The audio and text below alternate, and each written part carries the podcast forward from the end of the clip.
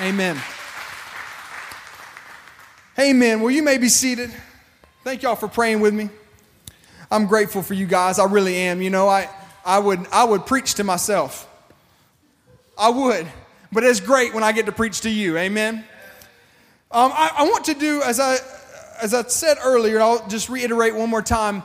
Today is Pastor Appreciation Sunday, and so I wanted to speak briefly a moment on the gift of the pastor. And then I'm going to circle back to where we are and where we have been on prayer. How many of y'all have been praying?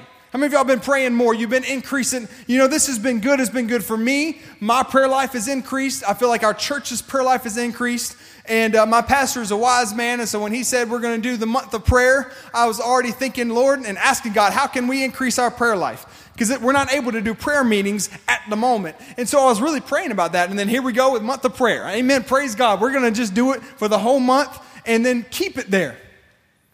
Keep it there. You know, how many of y'all know when you when you when you when you step up, we don't want to go backwards. So we're going to elevate our prayer life and then we're going to keep it there. But let's talk first, and and, and I just want to just teach on this. So I'm not going to be real preacherly for a minute. I want to just teach.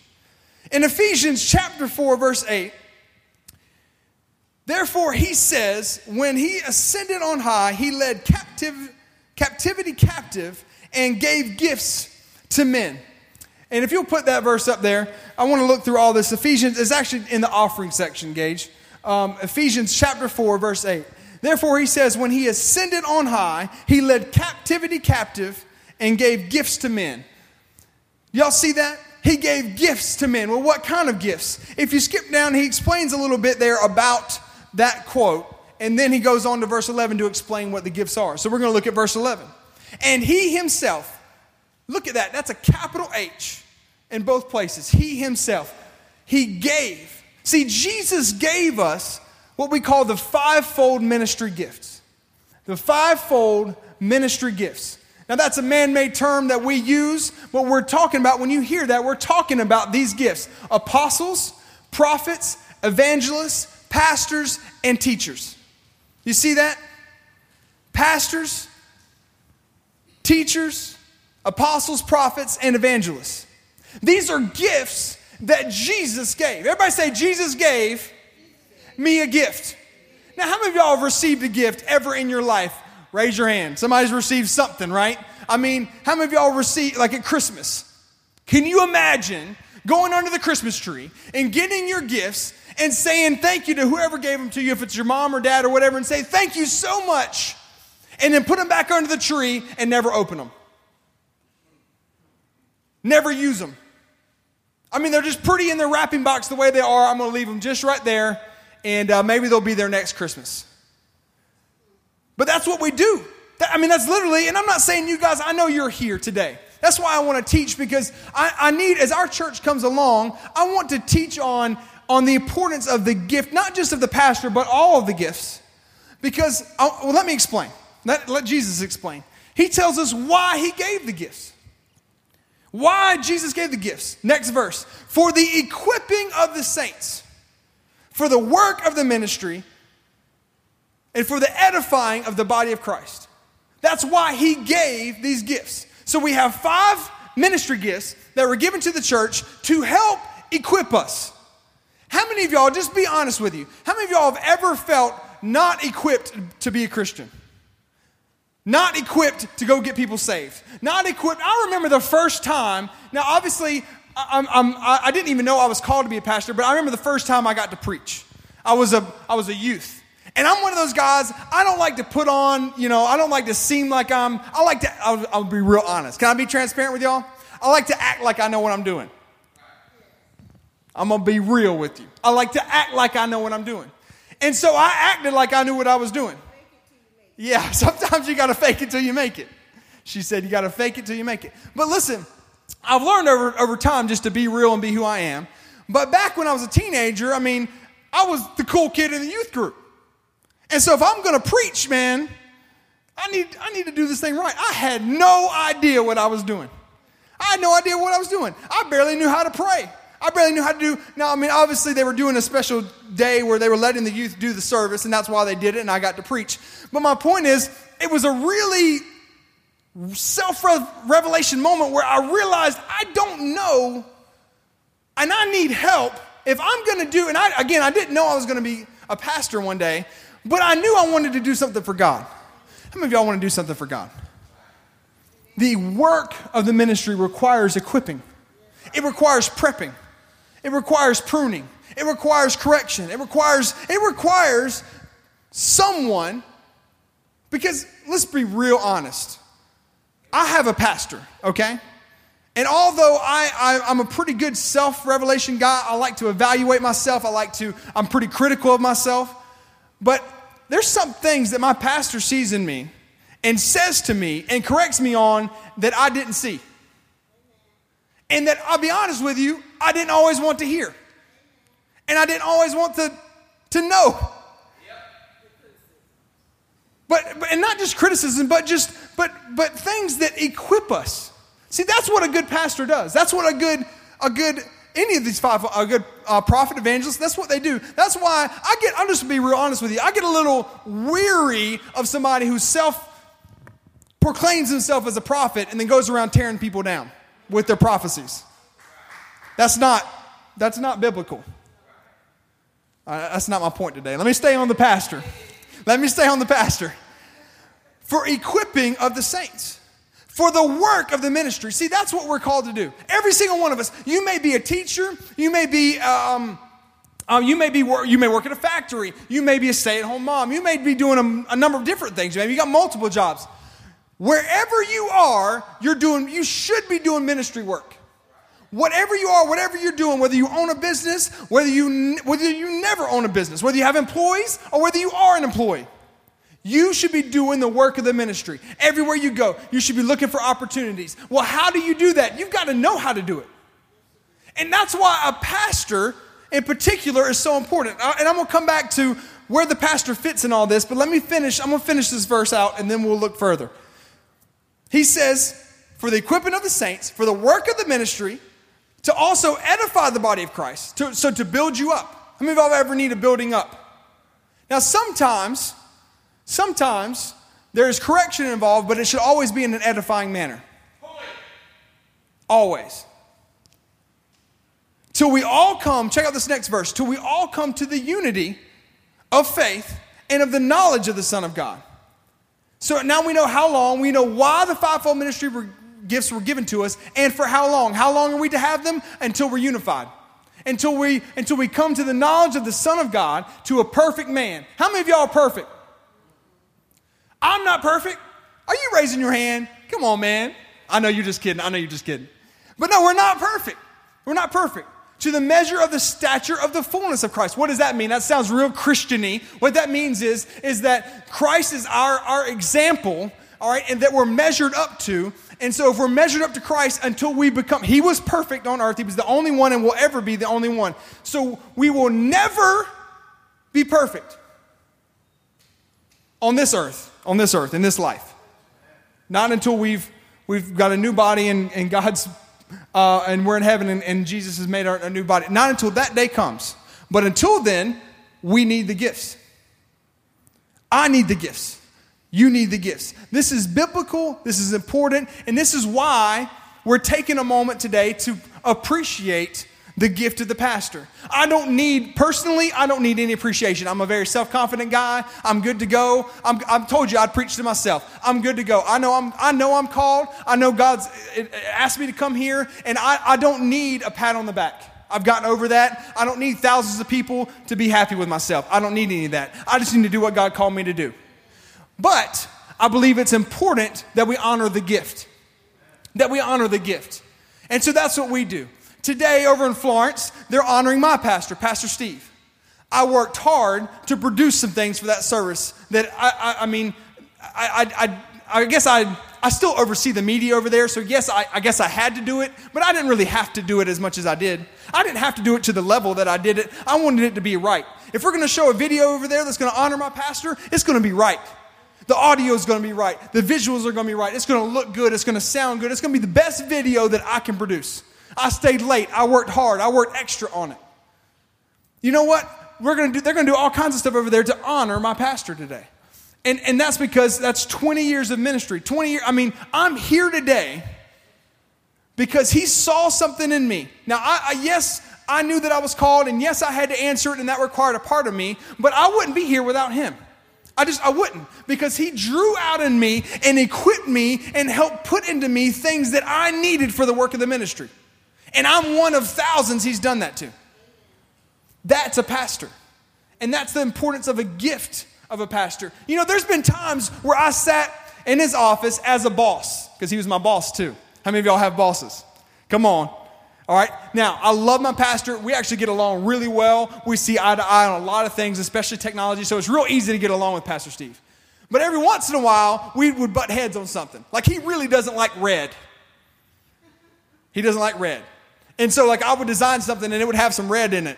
And I would bring him my designs because that's what I do. And I would bring him my graphic designs and he would be like, oh, I hate it. I'd be like, come on, it looks great. Nah, it's just, it's too much red. And I'm like, ah. Oh. So now I just don't even design red. But you know, there's little quirks and there's little things like that, right? That's the man side of things. But then there's been same, same office, same chair I'm sitting in, same chair he's sitting in, where I needed something and was asking God for something, and he spoke across that desk, and it wasn't, it wasn't Steve, it was Pastor Steve.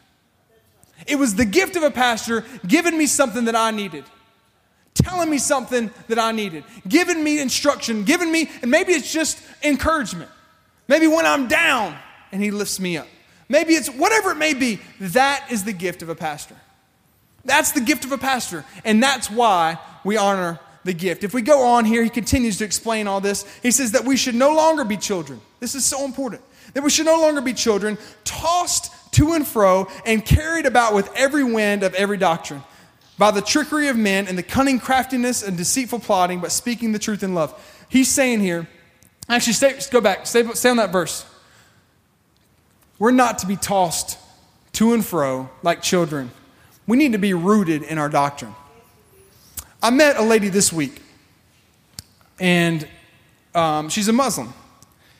And as we started talking and we started getting to know each other, and I could tell she had on the headgear. And so I, I, I knew that she was uh, you know, Islamic or something like that. And so she said, Yeah, I'm a Muslim. And we began talking. She said, Well, I grew up Christian. And I just point blank asked her, I said, I'm, I'm sorry, I, I, I'm not trying to be nosy, but you know, I'm a pastor, I'm a Christian pastor. And so I just, I need, I'd like to know, how did you go from being a Christian to a Muslim? It was so interesting. You know what she said? She said, I went and I, I, don't, I don't remember if she was in college or some, some in a young adult age, and she met some females. And she met these females, and they were Muslim, and they got to talking. And I don't know their story and how they got there, but they got to talking, and they answered all of her questions, she said. And then she said that she said, and I felt like that morally it lined up the same. And the values were the same. And it just seemed to make sense to me. I was blown away. I, I was blown away. And, and my wife was there, and to not say too much because I don't want to out the person because I'm actually believing she'll show up here one day. But no, I believe she will. We're gonna, we're gonna, God will radically change her life. That's what I'm here for, and I believe that God put me in her life for a reason. But, but she, she, her and my wife worked together, and so I didn't want to, to ruin the working relationship on the first time I met her. And so I was real careful there, but I, I, I started to, to deal with her and started to, just in my own spirit, praying over her because what I realized was she had no foundation in her belief. Because if she did, as soon as they started talking about the Muslim religion, as soon as they started talking, about the God they serve, she would have realized, oh, that's a dead God. And my God's living. I mean, I don't care if the morals and the values are the same. God is not the same as some other God and some idol and some person that died in years ago. He may, they may call him a prophet. He may have done some cool things. I don't know how he did it and by what spirit he did that, but I know what spirit my God did and I know what Jesus did for me, and that's who I serve. And you can't take that away from me. I'm not going to get tossed to and fro by, you know, I don't care what kind of doctrine you throw at me. If it doesn't line up with the Word of God, I know what I believe. When I came back from college, there was a, um, um, a particular conversation we had with my pastor. And he was, he was outlining, and I'm not going to get off on it because it's a, it's a political topic. And it was big at the time because there was an election. And we got to talking about it. And at school, I had been, I had been indoctrinated differently in college, at a public college, public university. And then I got there and he began to deal with me about this. My pastor did. About, no, about the belief, because I was in the middle. I don't want to tell you what it is because I'm going to get off on it. I don't want you. I want you to get. I'm, I'm talking about the gift of a pastor. My point is, is I, I, my belief did not line up with the word. Let me say that.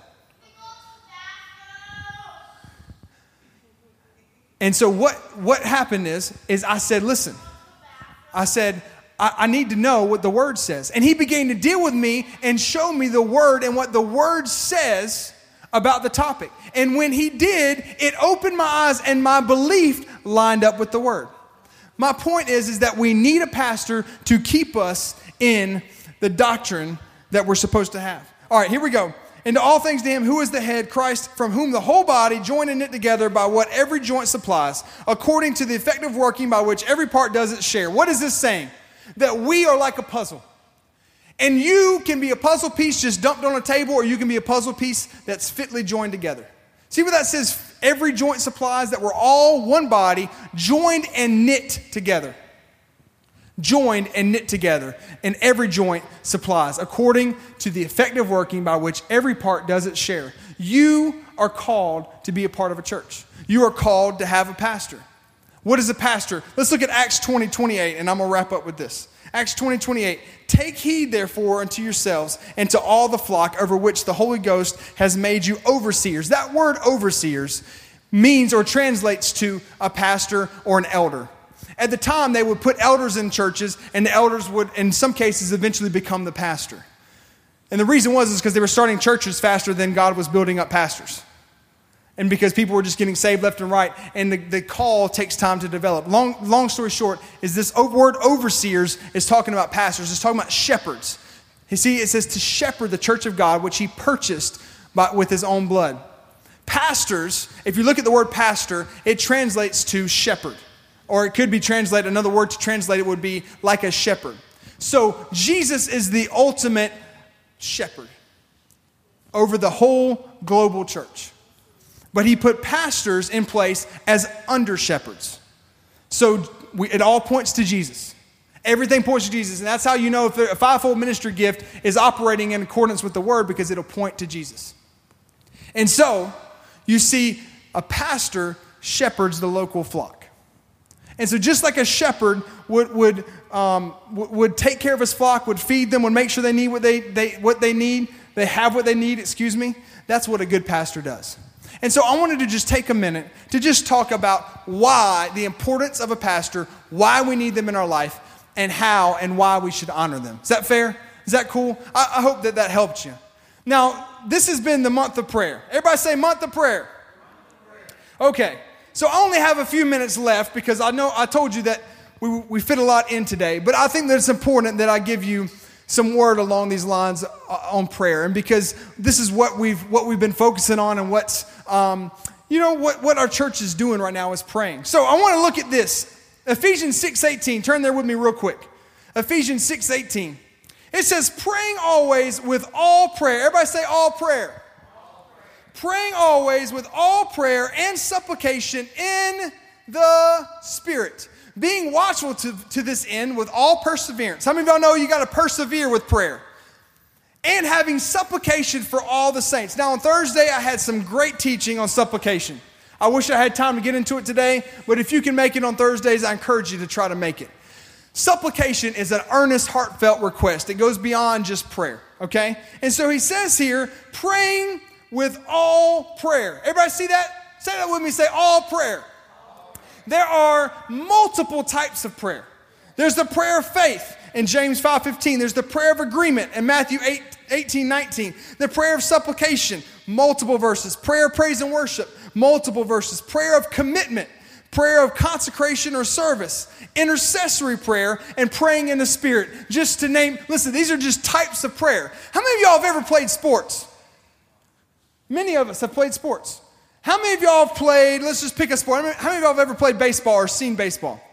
Okay? How many of y'all have ever played football or seen football? Everybody loves football right here. Okay, now, what if, check this out, what if we went out on a football field and there's a football team out there with pads, and I go out there with my baseball cap and my baseball bat, and I'm ready to play baseball on the football field? and they throw the football and I start trying to swing at it, start trying to hit a home run. That would be ridiculous, right? Y'all would all be like, get this crazy guy off the field. I mean, it would be ridiculous. We, I mean, we, we, we don't do that. We don't play football rules with baseball. Can you imagine if you're running down the first base line, you're running, you just hit the ball, and then boom, somebody just sidelines you and tackles you? Can you imagine? Be ridiculous, right? You don't tackle in baseball. You're laughing because you know, I mean, can't you just visualize that? Like the catcher's running and just boom and just power drive somebody? No pads or anything, just tackles them. That'd be crazy. You know, with prayer, this is the main point I want you to understand today. With prayer, there are rules for prayer. There are rules for prayer. And you have to play the right rules and use the right rules for the right type of prayer. You have to use the right rules for the right type of prayer. You have to use the, the what's in God's word. He explained to us how we should pray and why we should pray and in what types of situations we should pray different ways. For instance, in the book of James, we see the prayer of faith. Everybody say the prayer of faith. Say it with me now. Say prayer of faith. In James 5 13 through 15, it says, Is anyone among you suffering? Let him pray. Is anyone cheerful? Let him sing. Let him sing psalms.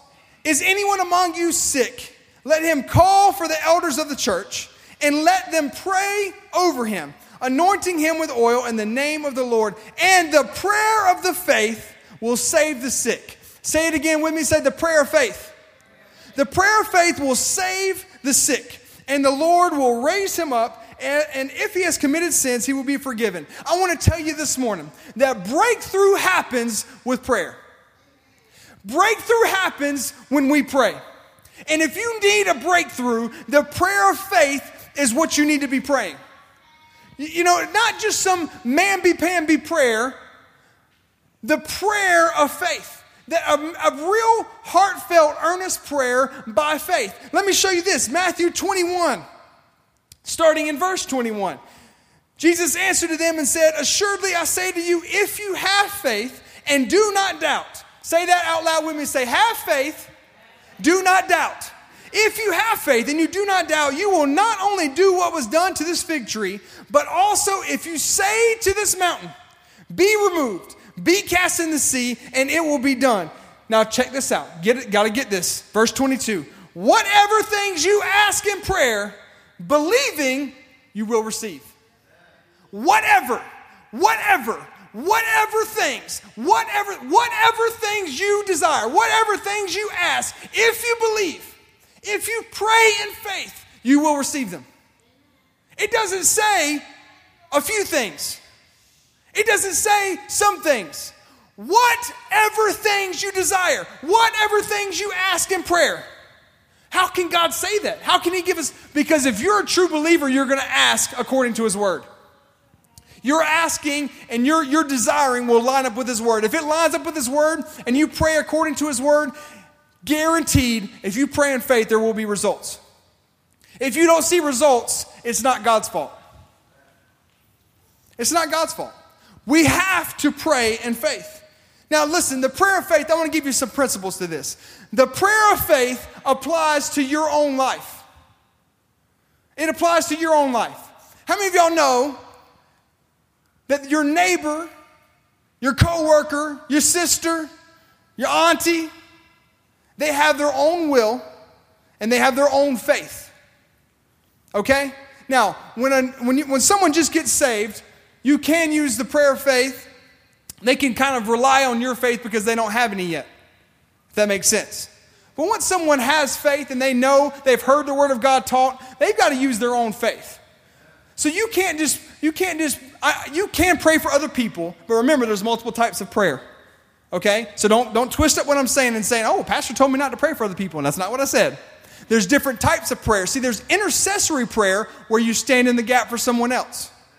All right? But when you're exercising the prayer of faith, right, that you're praying over, now, as a pastor, as, an, as what the Bible referred to here as an elder, I can exercise the prayer of faith with you or over you if you allow me to.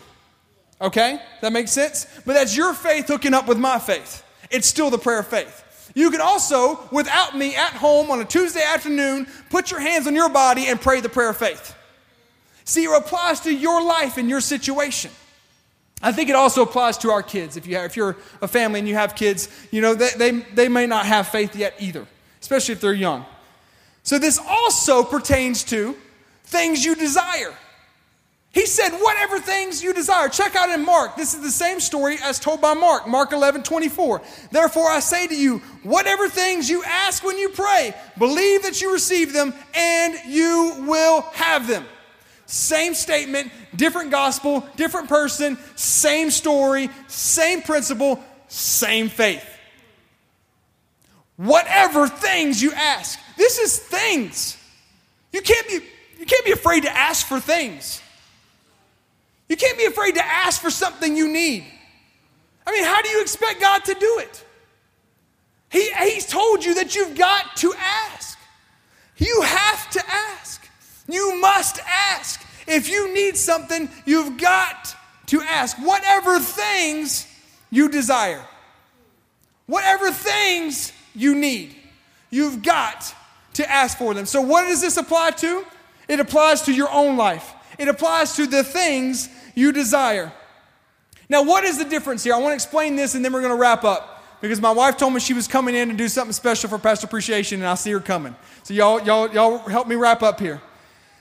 Look at Luke 22, 41 through 42. Real quick, Luke 22, 41 through 42. And he was withdrawn from them about a stone's throw. This is Jesus in the, in the Garden of Gethsemane. All right? And he said, he said, Jesus was there and he said, Listen, I need to go away from you. He steps away from the disciples about a stone's throw. He knelt down and he prayed, saying, Father, if it is your will. Y'all see that? Put that verse up there, 42. Father, if it is your will, take this cup from me. Nevertheless, not my will, but yours be done. I want to clarify here because this is this I said it last week and I'm going to say it again this week. That is the prayer of consecration and dedication.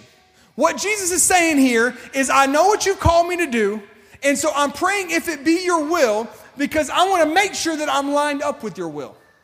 In other words, I don't know for sure. I need to make sure that what I'm doing is in your plan and in your will. I know you've called me to save your people. I know you've sent me down here to do that, if it be your will. Nevertheless, not my will, but yours be done. Y'all see that? Okay, so I want y'all to understand the prayer of faith should not contain if. That's two different prayers. Two different rules. It's baseball and football. Y'all got me? If you are, are, are, asking God, God, I want to serve you. If it be your will, I, want, I believe I'm called to be a pastor. Lord, if that's your will, let me know. That's the prayer of consecration and dedication. God, I believe I'm being called to this job. I used to be working here. I don't think that I'm supposed to be there anymore. I feel drawn to these people. Lord, is this your will? Let me know if this your will. That's the prayer of consecration and dedication. Here's the difference we know it's His will to heal us, we know it's His will to save us. We know it's His will for, for us to prosper. We know it's His will for us to be blessed. We, we don't have to pray and ask God if it's His will for that. We know His word, we understand. And so we, that's not an if statement. Does that make sense? So when you pray the prayer of faith and you're believing in faith, you got to know God's word and you got to stand on it and you got to let His word come out of your mouth over the situation. I want y'all to say that with me. Say, God's word has to come out of my mouth by prayer over the situation. Praying and believing that it's done, that's what gets result. Whatever things you desire, whatever things you ask, believe you have received them and you will have them. Stand up on your feet. Stand up on your feet. Thank you guys for that today. Y'all just give God some praise, will you? Just give God some praise. Lord, I thank you.